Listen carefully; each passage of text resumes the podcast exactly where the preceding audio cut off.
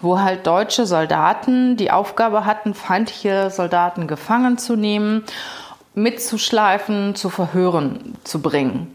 So, und ähm, ein Experte war halt besonders gut darin, auf die andere Seite zu kriechen, gemeinsame Fronten zu überqueren, die gegnerischen Soldaten zu überraschen, gefangen zu nehmen und mitzubringen. Und so war es dann auch an einem Tag. Ein Experte wurde losgeschickt, der in dieser Mission wohl bisher auch sehr erfolgreich gewesen ist. Dieser überquerte das Gebiet der gemeinsamen Fronten und überraschte auch einen Soldaten, der ganz einsam und friedlich in seinem Graben saß.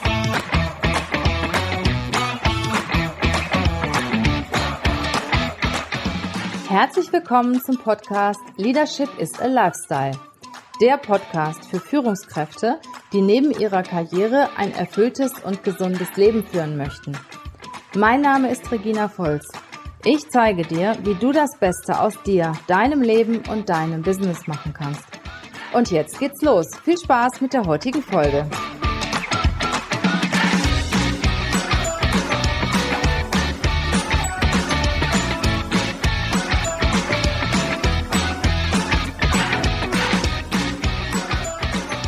Zwei Wochen habe ich ausnahmsweise mal viele Weihnachtskarten geschrieben. Ich habe Weihnachtskarten geschrieben an meine Kunden, an meine Freunde.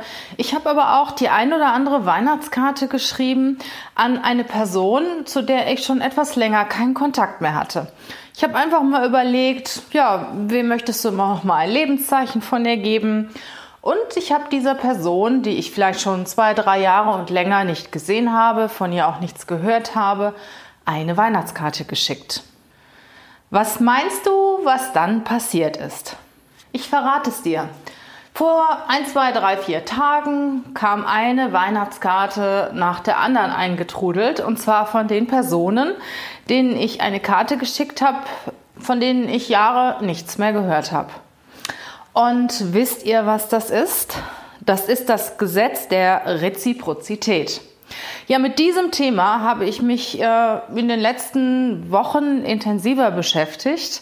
Ich wusste zwar immer schon, naja, wenn ich was bekomme, habe ich das Bedürfnis, etwas zurückzugeben, aber dass das so krass und so extrem ist und auch im Verkauf, Marketing, Unternehmertum so oft angewandt ist, wird, war mir überhaupt nicht bewusst. Dann habe ich mir das Buch gekauft von Robert Cialdini, der ganz klar in seinem Buch Die Psychologie des Überzeugens auf das Thema der Reziprozität eingeht. Und was ich dort mitgenommen habe und gelernt habe, möchte ich heute in diesem Podcast mit dir teilen. Ich werde einige Auszüge aus diesem Buch bringen und das kombinieren mit den Erfahrungen, die ich zu diesem Thema bisher gemacht habe. Also fangen wir einfach mal an. Was ist das Gesetz der Reziprozität? Die Reziprozität ist ein menschliches Grundprinzip und bedeutet Gegenseitigkeit. Ganz nach dem Motto, wie du mir, so ich dir. Wenn ich dir einen Gefallen tue, dann tust du mir auch einen. Wenn ich dir eine Weihnachtskarte schicke, schickst du mir auch eine. Und du hast ein Gefühl der Schuld, wenn etwas für dich gemacht wird und du kannst es nicht zurückgeben. Ich selber habe es unterbewusst selbst in den letzten Wochen mehrmals gemerkt, wenn ich zum Beispiel jetzt gerade vor Weihnachten ein Geschenk bekommen habe und ich habe nichts für denjenigen, der mich beschenkt hat. Irgendwie komme ich mir da ein bisschen blöd vor. Das Gesetz ist so stark in unserer Kultur verankert, dass wir schon gar nichts dagegen machen können, als immer das Gefühl zu haben, wir müssen entsprechendes wieder zurückgeben. Also, die Regel besagt, wenn ich etwas bekomme, muss ich in ähnlicher Weise etwas zurückgeben. Ich fühle mich auf jeden Fall meinem Gegenüber verpflichtet, wenn ich etwas bekomme, dass ich dann auch etwas zurückgeben muss. Und ganz interessant ist, dass Untersuchungen gezeigt haben, dass das auch gilt, wenn mir derjenige nicht so sympathisch ist. Also ist eigentlich ganz egal, ob ich den mag oder ob ich den nicht mag, ob der mir sympathisch ist oder ob der mir nicht sympathisch ist. Dieses Gesetz greift immer. Denn keiner will Schnorrer oder Abzocker sein. Meine Untersuchungen haben zum Beispiel gezeigt, dass wenn dir ein Kellner mit der Rechnung zusammen ja eine Leckerei bringt, zum Beispiel eine Süßigkeit oder er spendiert dir noch ein Espresso zum Schluss oder einen Absacker, dann fällt das Trinkgeld auf jeden Fall wesentlich höher aus. Oder denke einmal an die Gratisprobe im Supermarkt. Du gehst in den Supermarkt, dort steht ein unheimlich netter Promoter oder eine Promoterin, lächelt dich an, schenkt dir ein Gläschen mit Probiersuppe oder ein Stückchen Pizza oder irgendetwas. Frag dich danach auch, hat's geschmeckt, hat's nicht geschmeckt? Du sagst natürlich höflicherweise immer, es hat geschmeckt. Und dann hast du irgendwie die Verpflichtung, das mitzunehmen. Also mir geht es zumindest so, wenn ich das dann nicht kaufe, dann habe ich ein richtig schlechtes Gewissen. Und ich denke, da ist auch, liegt auch schon die eine oder andere Absicht hinter. Jetzt vor allen Dingen auch gerade so auf den Weihnachtsmärkten. Wer mich so ein bisschen verfolgt hat, weiß, dass ich Weihnachtsmärkte liebe und kaum einen Weihnachtsmarkt auslasse. Ja, und da gibt es natürlich auch so ganz viele tolle Leckereien an sämtlichen Ständen, von Nougat über Schokolade, über Wein. Also du kriegst alles Mögliche zu probieren, teilweise auch sehr hochwertige Artikel zu probieren.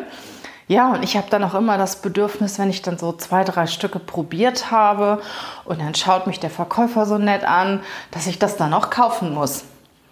Weil was anderes kann ich dem in dem Moment ja nicht zurückgeben. Und ich merke, wenn ich das zum Beispiel nicht kaufen will, dann sage ich auf jeden Fall irgendein nettes Sätzchen oder versuche besonders freundlich zu sein und ihm in irgendeiner Art und Weise etwas wiederzugeben.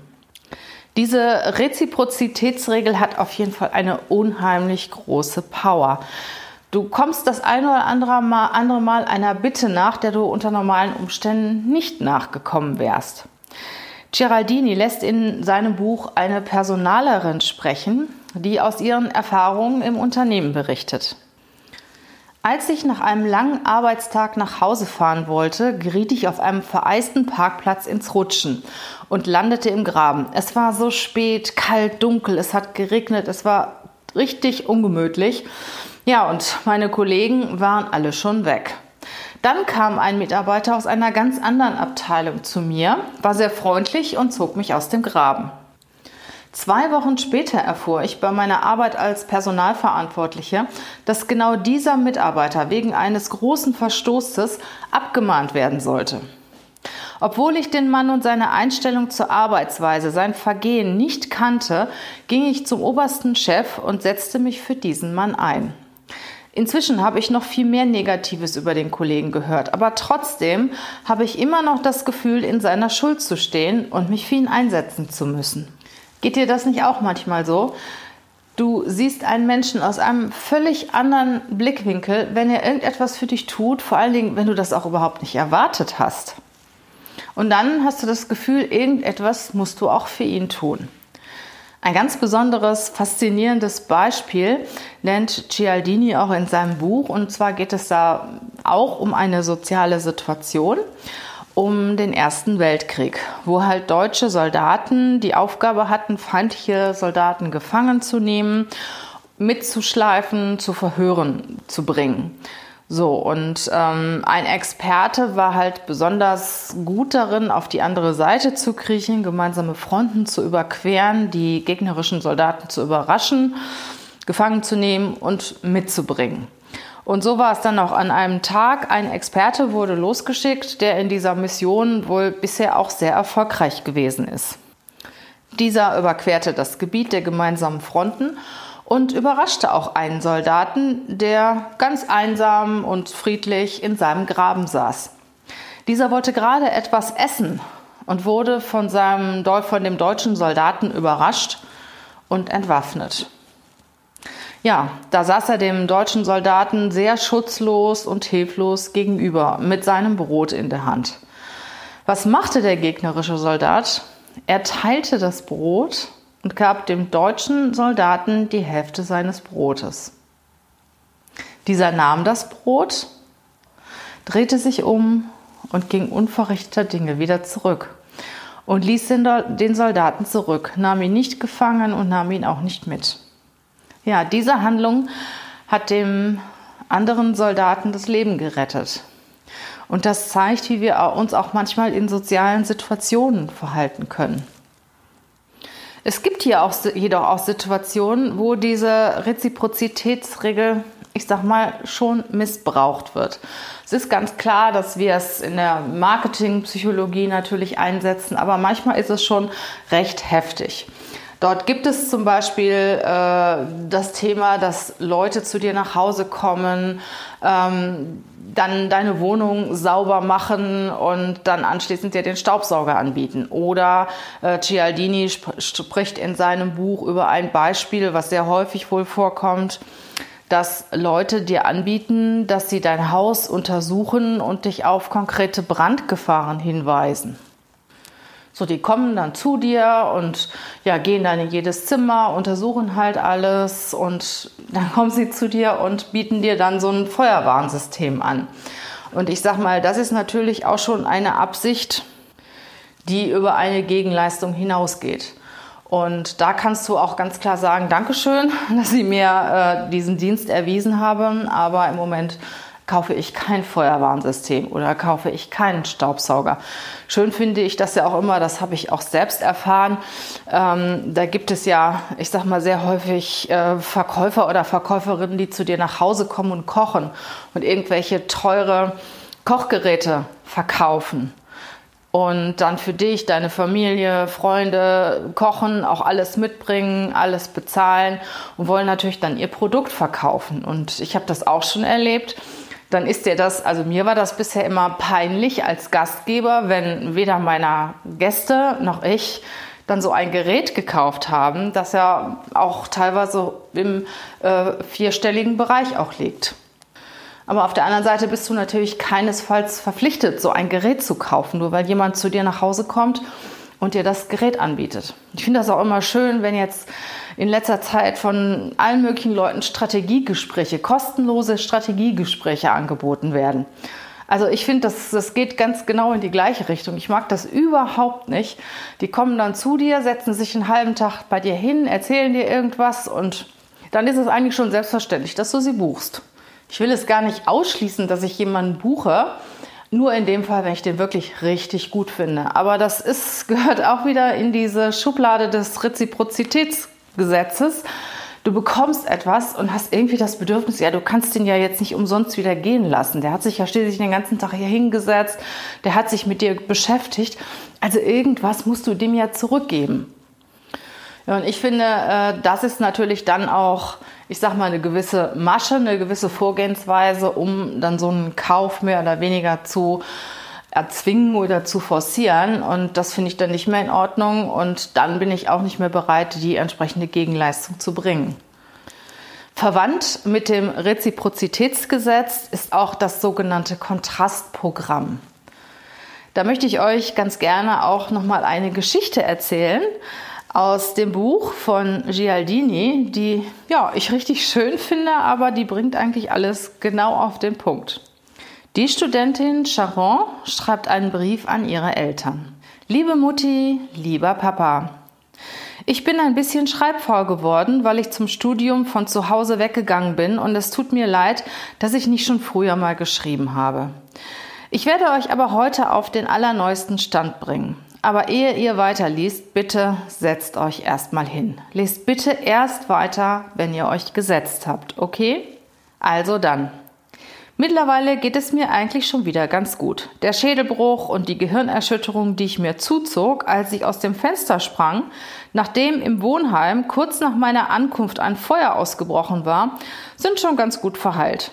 Ich war zwar zwei Wochen im Krankenhaus und jetzt kann ich schon fast wieder normal sehen und bekomme nur noch einmal am Tag diesen elenden Kopfschmerz, aber zum Glück hatte ich ja den Tankwart von der Tankstelle nebenan, der das Feuer im Wohnheim und meinen Sprung beobachtet hat. Und er war es auch, der dann die Feuerwehr und den, Krankenhaus den Krankenwagen angerufen hatte.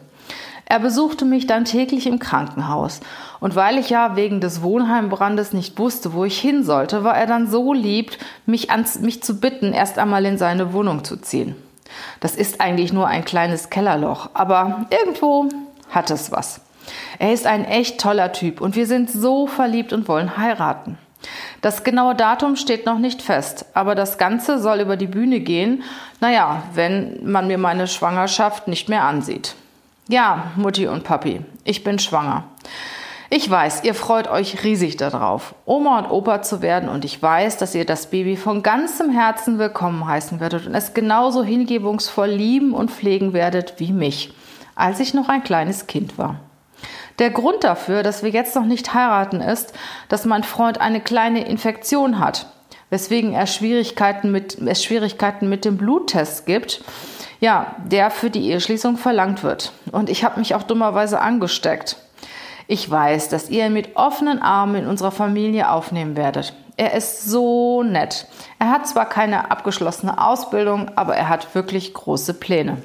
So, jetzt habe ich euch erstmal auf den neuesten Stand gebracht. Hm. Und jetzt möchte ich euch mitteilen, dass es keinen Brand im Wohnheim gab, ich keine Gehirnerschütterung hatte, nicht im Krankenhaus war, nicht schwanger bin, ich bin nicht verlobt, nicht infiziert, und ich habe auch keinen Freund. Allerdings habe ich eine vielen Geschichte und eine 6 in Chemie. Und ich möchte, dass ihr diese Zensuren im richtigen Verhältnis seht. Liebe Grüße von eurer Tochter Sharon. Ein wunderbares Beispiel für das Kontrastprogramm. Du erzählst erstmal etwas riesengroßes, was Leute erschreckt und danach kommt dann das Wirkliche. Und das ist dann, naja, ich sag mal, bist dann froh, dass es wirklich nur die vier in, äh, wo war sie, in Chemie, nee, die sechs in Chemie und die vier in Geschichte ist. Und das ist natürlich interessant. Das geht natürlich auch im Kleinen. Zum Beispiel, dir wird etwas angeboten für 10 Euro, eine Eintrittskarte für, irgendeine, für irgendein Konzert. So, und du hast aber keine Lust dahin zu gehen. Dir wird dann auch noch die Karte von Kindern angeboten und du lehnst ab. So, und dann bekommst du zum Beispiel für ein Euro ein Schokoladenriegel angeboten. Auch wenn du keine Schokolade magst und den Schokoladenriegel eigentlich nicht kaufen würdest, kaufst du ihn auf jeden Fall wesentlich eher, als wäre dir nur der Schokoladenriegel angeboten worden. Ein weiteres Beispiel, ihr habt zum Beispiel Urlaubssperre oder es ist sehr schwer bei euch Urlaub zu bekommen. Du willst einen Tag Urlaub haben.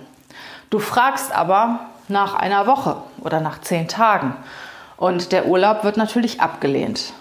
Und dann fragst du nach einem Tag Urlaub.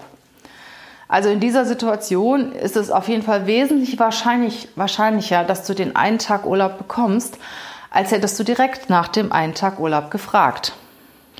Also in der Kombi können Reziprozitätsprinzip und das Kontrastprogramm eine extreme Wirkung erzeugen. Der Ablauf ist ganz klar. Du bringst eine große Bitte an.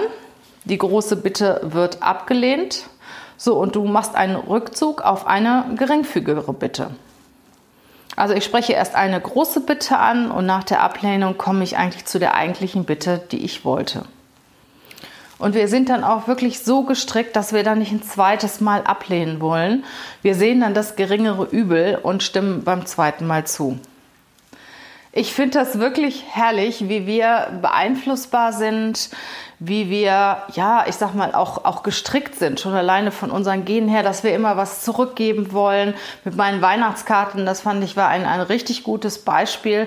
Das kannst du sehen oder wenn du ein Geschenk bekommst äh, du hast nicht irgendetwas, was du zurückschenkst, fühlst du dich schlecht, dann zusammen mit dem Kontrastprogramm, du verlangst erstmal was Großes, du kriegst es abgelehnt und das Kleine bekommst du aber dann, weil sich sonst das Gegenüber schuldig fühlt. Viele Sachen aus dem, was ich euch jetzt erzählt habe, habe ich, wie gesagt, aus dem Buch Die Psychologie des Überzeugens von Robert Cialdini. Und ich empfehle euch wirklich mal, das Buch zu lesen, das Hörbuch zu hören. Es ist wirklich interessant. Da gibt es noch einige andere Aspekte, die beim Überzeugen eine große Rolle spielen. Und ich werde euch die in den nächsten Wochen auch einfach mal zusammenfassen. Ich wünsche euch ja ein wunderschönes Weihnachtsfest. Entspannt euch, zieht euch zurück. Wenn ihr das Weihnachtsfest schon hinter euch habt und den Podcast im neuen Jahr hört, wünsche ich euch ein tolles Jahr, dass ihr alle eure Ziele erreicht. Bleibt gesund und bleibt mir treu.